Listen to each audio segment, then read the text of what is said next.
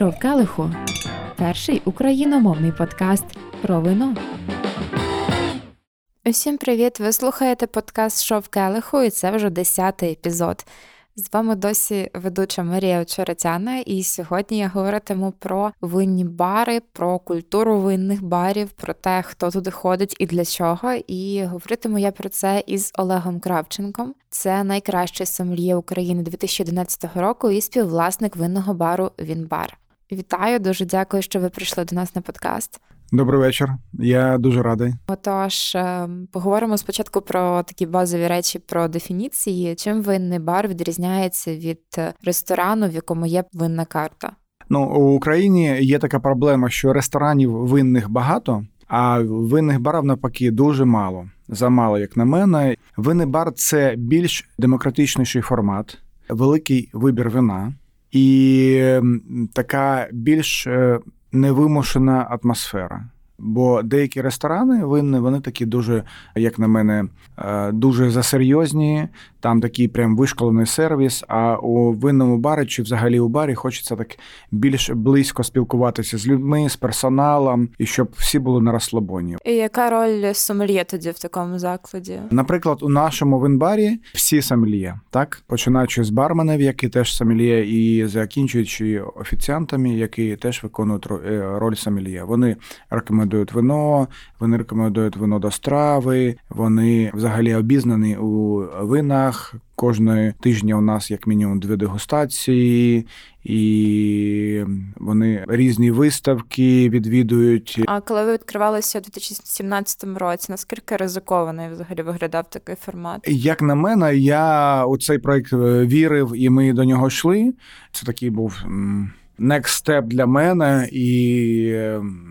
Дякуючи тим, що ми так у колаборації з партнерами об'єдналися, і цей проект ну, дуже добре вистрілив, тому що колаборація сомельє дизайнерів. Ми шуткуємо. Спочатку хотіли зробити таке маленьке сімейне кафе, але зв'язалися з дизайнерами і зробили такий дизайнерський вінний бар. Він бар створили четверо співзасновників. Це керівники студії комерційного дизайну Йод Дизайн Леб Володимир Непоївода і Дмитро Бонеско, а також сомельє Олег Кравченко та Сергій Мещерінов. Я у нього е, вірив, я знав, що він вистрелить, що він е, буде успішним. Тому що такого формату до цього часу не було. Були якісь винні бари, але але вони були такі більш е, спокійні, не такі відомі, затишні і не розраховані на таку широку аудиторію. Ну, зараз виглядає дуже круто. Це для мене один з улюблених винних барів взагалі. Попри те, що часто я зупиняюсь там, коли виходжу на контрактові йду в Lucky Locals. Так, так. Але так. все-таки часто я доходжу і до вас теж. У нас така вже вулиця барів або закладів, де є вино. У нас там завертала за за рогом, там не більш натуральщина, Like Locals українське вина. Ми взагалі всі вина. І так вже у нас так дуже живий такі е, вулиця, перехрестя. А хто ваш основний клієнт, хто до вас ходить і з якою метою? Ну нам всім відомо, що взагалі е, більше всього вина п'ють жінки, тому. Нас десь там 65-80% це жінки, але жінки там з подругами, жінки з супутниками, жінки в компанії і так далі. так далі. Це люди, які хочуть трошки більше або більше знати про вино, хочуть продегустувати різноманіття вина, яке є. І а вже ж всі бари у нас, ну моя думка, що бари навіть любого формату повинні бути з їжею. Тому у нас приходять не тільки як в бар випити вина, да, а у нас приходять це такий наш такий плюс, що ми бар, але з повноцінною кухнею, як ресторан, по суті. А у вас якось закладені фудпейрінги в меню? Е, ми на початку це робили, але зараз у нас просто меню, є е, велика винна карта, і просто офіціанти можуть рекомендувати якісь е, закуски до вина або страву до вина. І де ми наголошуємо на цьому, так це на еногастрономічних вечерях, які я роблю. Це є проєкт Шефи з вином, коли я запрошую різних шефів з інших закладів, і ми робимо прям food pairing 5 страв, 5 вин я вибираю. Це іноді це приїжджає якийсь винороб чи представник якоїсь винної компанії. І або ми просто робимо теж еногастрономічні вечері з нашим шефом, вибираємо якогось виробника. Це теж пов'язано з тим, що хтось приїздить до нас у гості і хоче провести таку дегустацію, і ми це робимо. От там ми про я прям дуже люблю еногастрономію, фудперінг, і от у такому форматі я прям видриваюся і прям кайфую від цього.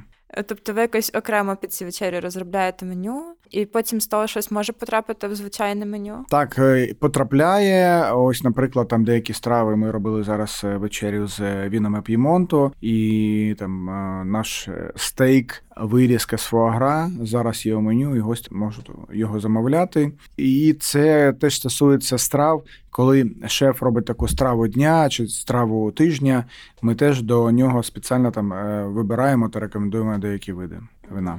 За якими принципами у вас ще радять вино, окрім поєднання їжа вино? Люди приходять щось узнати нове про вино. Так тому ми рекомендуємо пройтись по одному сорту. Да? Наприклад, продегустувати різні види шардоне. У нас можна взяти там 50 мл, 75 мл, пройтись по всім, тому що у нас саме великий вибір вина побакально в Україні. Людина, яка прийшла до нас у гості, вона може дегустувати у рамках одного сорту, у рамках одного якогось регіону, наприклад, там Тоскану, і взяти там Кіанті, Кіанті Класіко, Брунелло, якусь супертоскану і так далі. так далі. Да? Просто якийсь мікс там, наприклад, е, зараз дуже популярна тема там органік, біодинамік або натуральщина, да? натуральне вина. Вони теж у нас є і можуть якісь такі новинки продегустувати. Потім обов'язково ми рекомендуємо завершити вечерю діжестівом. Великий вибір, е, наприклад, там моя улюблена Мадейра, Порто, Марсала, що там ще в нас є? Якісь там е, солодкі вина, типу Сотерну там або, якогось там пізнього зберу е, інше вина.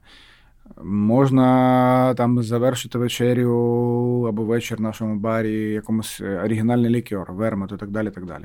Ну, ми якраз записували останній епізод з Женєю Ніколайчук, і я говорила і про те, що я не дуже по кріплених винах, але варто, напевно, відкритішою до цього бути. Обов'язково, тому що, наприклад, коли я проводжу якісь дегустації, і наприкінці я ставлю мадеру або якесь таке солодке вино, і ну, відсотків 99 це просто вражає людей, і всі там, що котрі кажуть, я не п'ю солодке, я не п'ю там те, те, те.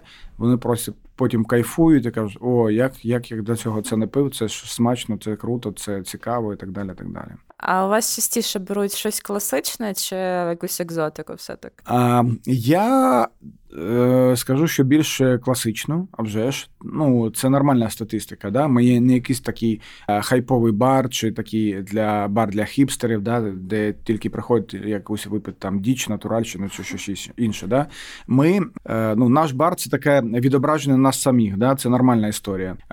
У нас любов до вина з'явилась з класичного. Так? Зараз там люди, які знайомляться з винами, вони знайомляться, наприклад, не так, як ми раніше, да, там класичні регіони, сорти винограду, Франція, там ну, Італія, Іспанія, так далі. так далі. Потім там вина нового світу поїхали. Да? А зараз Просто нове покоління дивиться на етикетку, вона їм подобається. Там бачать, що це там натуральщина, органіка, це чи ще щось. Купують, і навіть їм не цікаво, який там сорт винограду, з якого воно регіону чи з якої страни. Тому що зараз дуже популярна різні вина там Чехія, Угорщина, Словенія, Австрія, які там просто там польовий збір, там різні сорти винограду, і це купується, це продається. Це зараз так на в нормальному тренді вина. Да? Якщо б там років 5-6 сказали, що ось як ти відносишся до вин там Чехії, да? Ну а вже ж я був у Чехії, у Моравії, ми їздили туди з винним туром, але сказав, що. Так, просто полиці бутіків буде заповнені цими винами, і вони будуть продаватися. Я б так дуже здивувався би цього. Ну мені самі дуже цікаво, таке щось незвичне. І, ну, Хоча зараз я, я часом приходжу в якийсь заклад, який не спеціалізується на вині, я бачу, там є вино, я розумію, що мені хочеться вина, я запитую, які, які сорти у вас. І ну, часто навіть офіціанти не знають, що це за вино. Я тоді прошу показати пляшку. Ну вже ж, ми теж не, наприклад, Піногріджо і або Гевюрц, да, це дуже відомі сорти, які там ну замовляють майже завжди. Коли ми відкривали заклад, я робив винну карту, то я навпаки старався більш таких цікавих, не дуже відомих сортів е, у карту вставляти. І зараз така ж тенденція теж продовжується, тому що е, задача винного бару якраз таки знайомити наших гостей з е, новими регіонами, сортами винограду, там технологіями і так далі. так далі. Тому у нас є і натуральна вина, і органічний, і біодинамічний, і оранжі, і така класика, як, наприклад, там Кіанті Класіко, Брунелло, там Бордо і так далі. так далі. Великий вибір віна це найголовніше для винного бару, щоб гість прийшов і побачив, що я хочу це, це, це, це, це, а потім я прийду попробую ще продегустую те, і те, і те. І у вас є винна машина. Я поки що не пила звідти нічого. Але от недавно відкрилась соска бар, і подруга моя коментувала це, каже, що от їй здається це дивним, що їй здається, що там, напевно, якесь неякісне вино. Як взагалі це працює? І чи можна довіряти там вину з, з винної машини? Wine Machine це теж наша інновація. Ми перші її зробили, і у Сосі це теж Wine Machine, да, яка е, вироблена була за нашу технологію. Це окремий такий е, холодильник для зберігання червоного вина і окремий для білого та рожевого. Це нормальне вина. Наприклад, у Австралії. 65% всіх вин, які виробляються, вони виробляються у bag-in-box ах. Ну, у тій же Франції або Іспанії, там у Франції є і шаблі в bag-in-box ах, і сотерни, і бордо в bag-in-box ах. Це нормальна історія, це і eco-friendly, тому що не треба буде потім утилізувати пляшку скляну, там просто взяв картон, взяв цю фольгу, е, утилізував це нормально.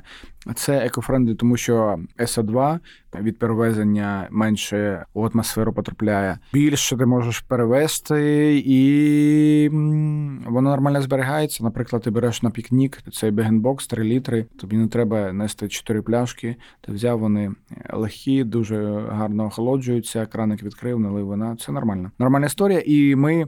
Вінбарк якраз таки зробив таку міні-революцію, тому що по нашому запросу дуже багато компаній стали вести багінбокси і продавати. І я думаю, що це тренд, який буде нарощуватись, і далі буде більше. Тобто спокійно можна брати, не хвилювати. А вже ж е, просто мінус такий, що, наприклад, на крані ти не поставиш там, як наприклад, як у певному закладі там 20 кранів, в тебе там 6 вісім кранів. І це трошки нас е, не такий вибір вина робить да, у закладі, але можна їх періодично замінювати на новий. І це здешевлює відповідно келих вина. А вже ж так.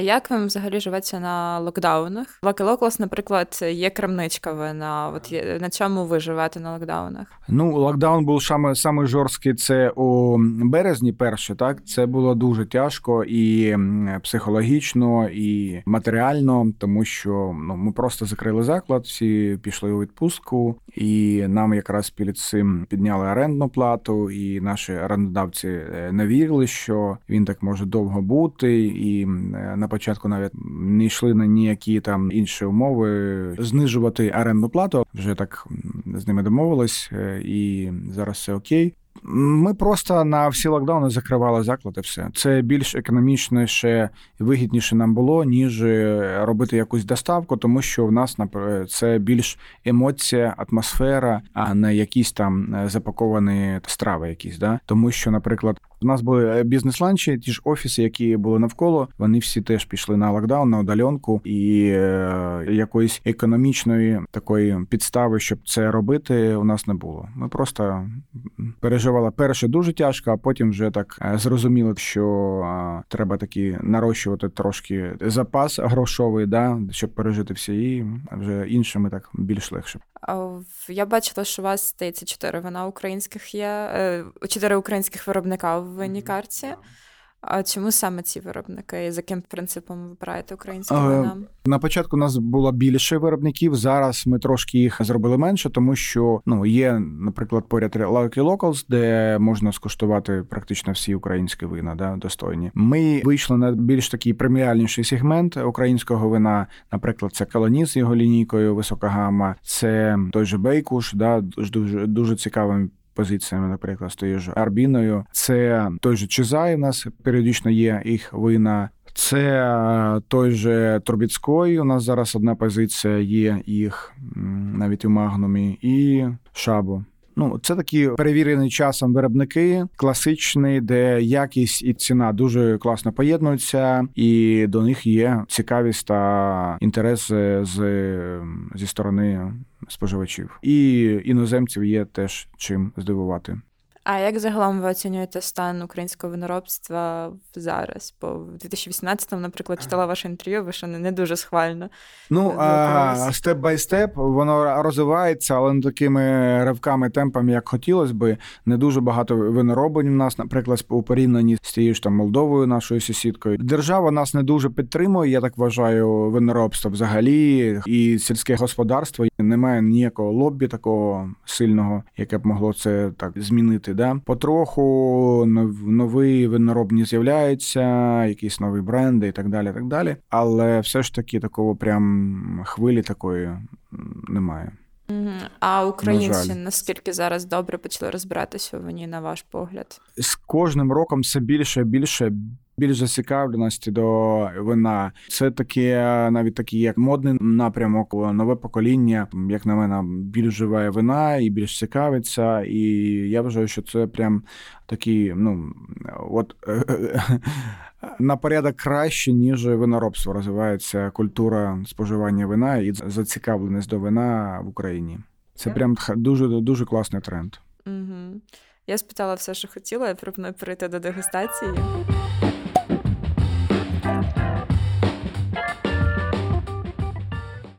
Що ми дегустуємо сьогодні? А вже ж українське, 46-та паралель. Ель Капітан це їх вища лінійка Pinot Noir 2019 рік. Це мій найулюбленіший сорт винограду, делікатний, глибокий, полуниця, грибні ноти, підлісок, осіння листва та такий ліс це те, що ми можемо з вами почути у нашому келиху. Інонуар. Це такий дуже цікавий сорт. Ну, Тут ми бачимо такі більш е, стиглі чорні ягоди, полуниця теж тут є. І, як я вже казав, така осіння листва чи такий підлісок, така північна сторона лісу. І тут ми так дуже все почути можемо. Можна навіть так зробити ковточок води і зробити потім ковточок вина. Круто. Воно дуже насичене, тому що це як ніяк пів, е, південь України, і це Одеса. Алкоголю я зараз побачу, скільки тут у нас є. Подивлюся, якщо я не помиляюсь, десь не менш ніж 14 або 13,5. Це таке вино, яке тільки починає свою фазу життя. 19 рік йому 2 роки, це не так багато. І воно так може ще полежати. Це вино з потенціалом. Тут є і таніни, не дуже а, такі сильні, тому що пінонуар це не дуже тонинний сорт, як, наприклад, той же Каберне Савіньон. У ньому більш такі кислотні ноти, а кислотність там теж допомагає і показує те, що це вино може далі розвиватись і зберігатись. Таніни теж присутні, дуже гарно розкриваються ноти чорних ягід. Вони прям, як знаєте, з такої. Корзиночки лукошка до нас там випригують з келиха. Ну, ви описували от осінній ліс, я прямо уявила це все. Ця картинка в мене зараз перед очима. Якісь антипастії, копчені страви, м'ясо, е, копчене м'ясо, ковбаси і так далі. так далі. Качка теж дуже до нього ем, добре підійде. У нас, наприклад, у Мінбарі є наша в'ялена качка, ми самі її робимо. З цим пінуаром буде просто перфектно. Також е, просто запечена качка, качина грудка, е, запечені овочі. А потім вже можна переходити і до м'яса делікатного там філе міньйон, не такого жирного, як рібай, наприклад, да? а більш такого делікатніше м'яса, тушконого м'яса. Все вино буде супер. Круто. Ну я часто кажу, що я не дуже по червоних винах, але це мене прямо якось зачарувало. Ну і важливий момент, я його трошки охолодив, да, ви ж помітили, що не треба пити червоне вина, такі на як з полиці, да, там підігріти десь під лампою, чи просто при кімнатній температурі, тому що у нас у кімнатах е, іноді буває 25. Якщо ви хочете випити червоного вина і насправді кайфанути, Просто нам 20-30 хвилин поставте у холодильник, воно трошки охолоне, і при такій температурі десь там більш е, легкі, прості молоді вина ми можемо пити навіть і при 15, особливо якщо ми взяли їх просто на пікнік у жарулі влітку. А більш серйозні вина ми беремо десь там 16, 18, 20. Е, воно нагріється в келиху, нічого тут страшного нет, як, немає, якщо ми навіть там трошки їх там е, переохладимо, а просто трошки постоїть у пляшці, трошки можемо нагріти рукою, і все буде ок. Я коли була на презентації шаби, я почула дуже таку цікаву річ, що та фраза, що червоні вина подаються при кімнатній температурі, була актуальна раніше, коли температура в кімнатах була градусів 16-18. А вже 17, 16, 18. Дуже зручне зауваження. Там якомусь замку чи просто у якоїсь там квартирі, помешканні, да. Е, а зараз у нас вже є можливість обігрівати і кондиціонерами, і е, зараз е, більш комфортні умови у нас, ніж у наших предків. Хоча зараз в мене в квартирі так прохолодно, що можна спокійно воно да, десь на, на підвіконня поставити, і воно буде дуже-дуже холодне, да? Да, я б це вино десь так років через п'ять чи теж скуштував, воно буде більш цікавіше, як на мене. Воно буде легше питися чи важче? Воно буде трошки, е, воно буде е, легше у структурі, да? але воно буде глибше, воно буде більш цікаве, тут більш буде таких перелівів е, різної аромату та смаку. Да? Зараз воно тут, тут у нас в ароматі так більш червоних ягід, смак теж там кислотність, таніни і так далі. так далі. Після смак є, він теж такий кислотній, з делікатними танінами теж ті ж червоні ягіди, да? у аромату була більш підліска там такого осіннього лісу. Зараз стало більш спокійніше, більш таких ноток червоних ягід, але десь там років через п'ять в ньому вже з'являться і аромати шкіри, якісь більше такі нотки підліску, такі підсушені ягіди і так далі. так далі. Мені дуже подобається от в рислінгу це спостерігати, як спочатку він такий може бути дуже свіжий, а дуже потім свіжий фруктовий, потім да, бензин такий, такий бац. Да, да, да, да, да. Ну, От я якось прийшла до того, що зараз рислінг це мій улюблений сорт завдяки такому переходу. Ну, ріслінг це такий е, на гурманів, да, не всі він заходить насправді. Ну, Пінуар теж він такий легкий, да, хто е, хоче такий фруктову бомбу, той, той обирає, наприклад, той же Кабарне Савіньйон, наприклад, да, або якийсь новосвітський там пінотаж чи карменер. А пінонуар він завжди був такий більш делікатний, більш такий. Благородно спокійний сорт. Я навіть коли хожу в якийсь заклад з друзями, які не дуже винні люди, і вони бачать, що я там замовляю рислінг, і там хочуть потягнутися теж те саме замовити. Я кажу, обережно там буде бензин. Обережно бензин.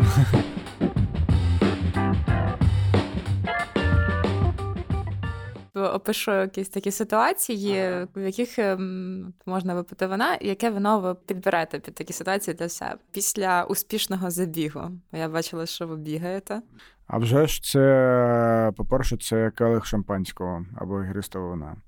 Бульбашки збуджують, бульбашки це такий напій, ігристи це напій перемоги, тому буде дуже слушно почати з ігристого почати продовжувати. Да, да. Ну і воно дуже дуже гарно освіжає.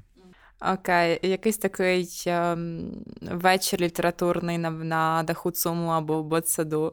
А, Якщо це тільки одне вино, то я б вибрав більш червоне вино да, таке е, не дуже насичене, більш таке зріле, благородне, якоїсь там десятирічної або п'ятирічної витримки. Це було б червоне, і взагалі я більш споживаю червоних вин, ніж, е, ніж білих. І, ну, Але якщо ми кажемо про такий жаркий сезон, то ігристи це теж у моєму фаворі. Якась така шумна вечірка з друзями, танцями. А, Це теж, е, ну. Теж ігриста. Ігриста так, ігриста так. Або якесь, може, таке більш легке біле вино, але не савіньйон. Щось більше таке шардонешне, або якийсь такий автохтон цікавий. Не савіньйон, тому що він запростий? Ні, тому що він запарфумний, і а на таких вечірках хочеться таке більш більш спокійне вино пити. Тому що і так ти збуджений, а тут ще й таке дуже парфумне вино. І взагалі там гевюрц, савіньйон, це або піногріджо, це такі дуже-дуже ароматні. І не скажу, що це такі мої найулюбленіші сорти винограду. І коли погода от якась така, як зараз, і випадає можливість посидіти вдома з книжкою, що під це? Це теж калих червоного, а, але обов'язково не треба забувати про солодкі або креплене віна, тому Мадера, Порто, але більш Мадери. Або якийсь цікавий херес, це такі мої фаворити. Я якраз так собі якось це уявляла. Круто, дякую дуже, що прийшла. Дякую, дякую. Я також дякую всім слухачам нашого подкасту. Поширюйте цей епізод, залишайте свої коментарі і не забудьте підписатися на наш подкаст на платформі, на якій ви його слухаєте, тому що, можливо, Фейсбук знову впаде. І тоді ви не зможете отримати сповіщення про нові епізоди. А якщо ви винороб хотіли би, щоб ваше вино продегустували в нашому подкасті, то напишіть на сторінку подкасту або мені особисто.